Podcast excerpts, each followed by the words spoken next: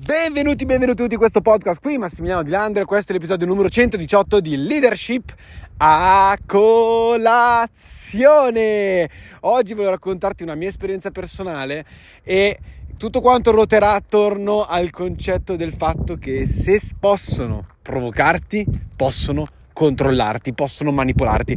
Naturalmente ti racconterò la mia esperienza personale di una cosa che è successa quasi 17 anni fa, quindi qualcosa veramente di, di, vecchio, però voglio raccontarti questo perché ti fa capire quanto effettivamente faccia la differenza sapersi controllare e evitare appunto di, di perdere il controllo su se stessi. Perché nella vita, ragazzi miei, miei cari champions, miei cari leader, le persone ti faranno arrabbiare.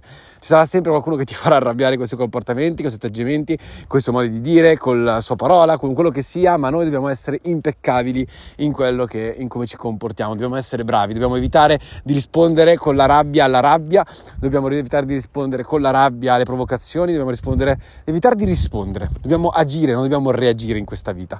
Ti racconto questo episodio perché 17 anni fa, a Natale del 2005, 2004, perdona, no, 2005, 2005, i miei genitori mi regalarono un giubbotto bellissimo dalla Scorpion Bay. Io ero, innamorat- ero innamoratissimo di questo giubbotto, veramente lo volevo da mesi. Lo chiedevo a mia mamma da tantissimo tempo, non hai idea di quanto gli ho rotto le scatole per avere quel giubbotto. E Finalmente a Natale me lo regalarono, me lo regalarono, ero felicissimo, la persona più felice del mondo, capisci bene che un ragazzino di 14 anni solitamente chiede qualcos'altro ai propri genitori, non un giubbotto, ma ero in quella fase in cui mi sentivo un po' inadatto, un po' inadeguato, eh, non ero molto a posto con me stesso, con la mia figura di me stesso, eh, avevo appena mollato il, mollato il pattinaggio, facevo pattin- le gare su pattinaggio in pattini in linea sostanzialmente, avevo appena mollato perché mi ero spaccato la spalla, quindi non ero felice felice diciamo di, della parte fisica di me sostanzialmente. Avevo cominciato a fare palestra per fare riabilitazione per la spalla quindi vabbè un po' di casini diciamo che c'erano attorno. Quindi sostanzialmente volevo quello perché volevo sentirmi diciamo un po' adeguato a tutto quello che facevano anche i miei amici a, che, a come si vestivano gli altri eccetera eccetera. Quindi volevo quel giubbotto che non costava poco e i miei genitori sai non hanno mai avuto delle grandi possibilità economiche soprattutto in quel periodo che erano gli ultimi periodi appunto eh, gli ultimi periodi in cui c'era da pagare il mutuo, eccetera, eccetera, sono consapevole del fatto che non erano messi veramente a posto. Però fecero comunque dei sacrifici per regalarmi quel giubbotto. E allora ero felicissimo, ero felice perché per me voleva dire potermi vantare come amici di questo giubbotto fantastico. No? Ecco, allora tornai a scuola e naturalmente mia mamma mi ha sempre insegnato ad andare a scuola non vestito benissimo, però easy, capito? Magari non con, le, con i vestiti della domenica, come si suol dire, ma magari appunto easy, cioè piuttosto che andare magari col jeans, quello fighissimo, vai con la tuta per farti capire, roba di questo tipo, ecco. Allora, eh, io però non ascoltai e andai lo stesso col mio giubbottino nuovo perché dovevo fare il ganassa, no? Mi piaceva un sacco, volevo farlo vedere a tutti quanti gli amici, volevo fare il figo, per una volta volevo essere io il figo, capito? Anche se ero un po' uno sfigato, quindi vabbè, lasciamo perdere. Ora di lezione, ultima ora di lezione. L'ultima ora di lezione era inglese. Cioè, la mia professoressa si chiamava Antonella, la mia professoressa di inglese, eh, brava insegnante di inglese, simpatica. Eh, mi ricordo che appunto finì la lezione, ci alziamo, ci alzammo tutti quanti, ci preparavamo, eccetera, eccetera, eravamo in fila per uscire, quando questo mio compagno di classe mi strattona e senti, zah, si strappa il, il, giubbotto sul lato sinistro, no? ma mi strattona forte, capito? Minchia non ci ho visto più. Vabbè, io non avevo, non avevo, già un rapporto bello con questa persona, sostanzialmente, giusto per, per, fare un po' di contesto, perché sennò non è che prendo sbiello così a caso, avevo già un rapporto abbastanza inclinato con questa persona Minza, mi giro, lo, non ci vedo più, ci vedo nero, lo pendo al muro. Vaffanbeo, cioè, mi ho perso il controllo completamente. È stata l'unica volta che ho perso il controllo in questa maniera.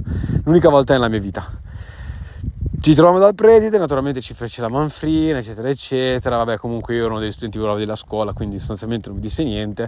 Eh, vabbè, ragazzi, ci sta, capita. Adesso certe fortune capitano, le persone magari si impegnano un po' di più, magari, o magari sono più fortunate, come sono fortunato io ad avere un talento per quanto riguarda lo studio. E vabbè, non ci disse assolutamente nulla, ci fece semplicemente, ci rompe, ci rompe un po' le balle dicendoci non si fa, bla bla bla, bisogna stare attenti, non si fanno queste cose, le solite cose che si dicono, che io ero consapevole che quelle cose lì non si fanno, non le ho mai fatte in vita mia, ti pare che mi metto a farle così a caso. Le faccio perché mi hanno portato allo stremo. Ecco, quella volta lì persi il controllo. Ora, naturalmente, nella mia vita tante altre volte è successo una roba simile, nel senso che molte altre volte qualcun altro mi ha fatto girare le palle. E ragazzi, una cosa che è importante comprendere è che nella vita ci sarà sempre qualcuno che ti farà girare i coglioni. Cioè, adesso star qua a dirci che no, siamo tutti quanti fiorellini, arcobaleni, non è proprio assolutamente vero. Cioè, la vita è fatta anche di rotture di coglioni e persone che ti rompono le palle. No, non è che puoi andare in giro a picchiare tutti quanti, giustamente. Cioè, dovresti evitare di mettere al le persone a caso, ok? Solamente perché ti fanno girare le scatole. Bisognerebbe essere un po' più intelligenti.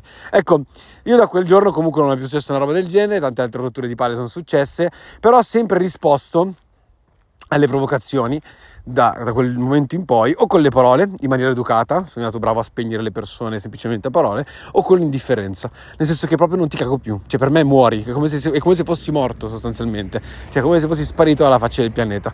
E quindi non ti rispondo più, se mi chiami al telefono, non ti rispondo più ai messaggi, ti blocco se mi rompi i coglioni, cioè proprio ti elimino dalla mia vita. Perché? Perché mm, piuttosto che sprecare parole con determinate persone, a volte mi trovo addirittura che forse è meglio l'indifferenza, che secondo me è giusto perché se una persona ti dà veramente tanto fastidio, meglio non rispondere, quindi non dare adito, non, dare, non stare lì a litigare sostanzialmente, piuttosto non ti rispondo.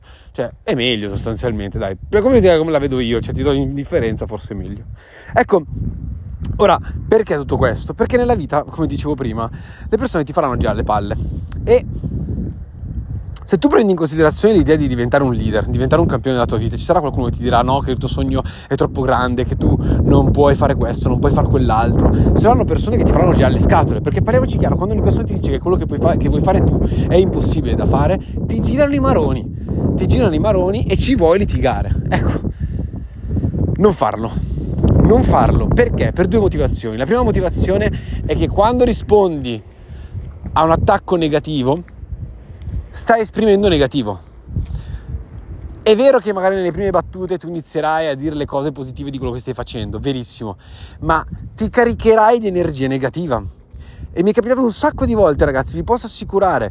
Cioè, anche quando ho iniziato a lavorare nel network mi è capitato un sacco di volte di scazzare con i miei amici che mi dicevano le loro robe e io rispondevo male e alla fine cioè, si finisce per litigare, si finisce per discutere, si finisce per caricarsi di energia negativa e che non serve assolutamente a niente, non ti porta niente a te, non porta niente a lui, tanto vale dire ascolta, meglio che non ne parliamo, cioè se siamo amici parliamo di altro, dovremmo essere amici, che comunque se siamo amici dovremmo parlare di tutto, se vuoi proprio però ce la vedi in maniera così brutta quello che sto facendo, allora culo, cioè nel senso non è un problema, parliamo di altro e eh, litigare non, non, fa mai bene, non fa bene a te, non fa bene alla tua anima, non fa, male, non fa mai bene a nessuno, sostanzialmente. Tanto vale non rispondere, non tanto vale non, non parlarne di quell'argomento, no? Ecco, ehm, e questo per me è importante. La seconda motivazione è che quando una persona può controllare, cioè quando una persona può permettersi, quando tu gli permetti, anzi, perdonami, quando tu gli permetti di provocarti e di provocare una risposta rabbiosa da parte tua, ti può controllare. E questo, questo è fondamentale. Nella tua vita non ti puoi permettere di essere controllato da un'altra persona. E non puoi, essere, non puoi permetterti di farti controllare dalle emozioni che ti fa scaturire un'altra persona. Non esiste. Se quella persona ti può provocare, ti può controllare. E occhio, perché non avete idea di quante persone, di quante persone in questo mondo sono controllate da qualcun altro. Non se ne accorgono nemmeno non se ne accorgono nemmeno perché sono talmente presi dalla rabbia che provano che sono controllate. Ok? E mi è capitato anche a me spesso di trovarmi in situazioni in cui ero stato provocato talmente tanto da sentirmi controllato da quella persona e me ne accorgevo, ma nonostante me ne accorgessi, continuavo ad essere controllato da quella persona. Ok? Cioè, è difficile uscirne. Quindi, piuttosto che lasciare aperta una situazione in cui ti possono controllare, cerca di non farti controllare.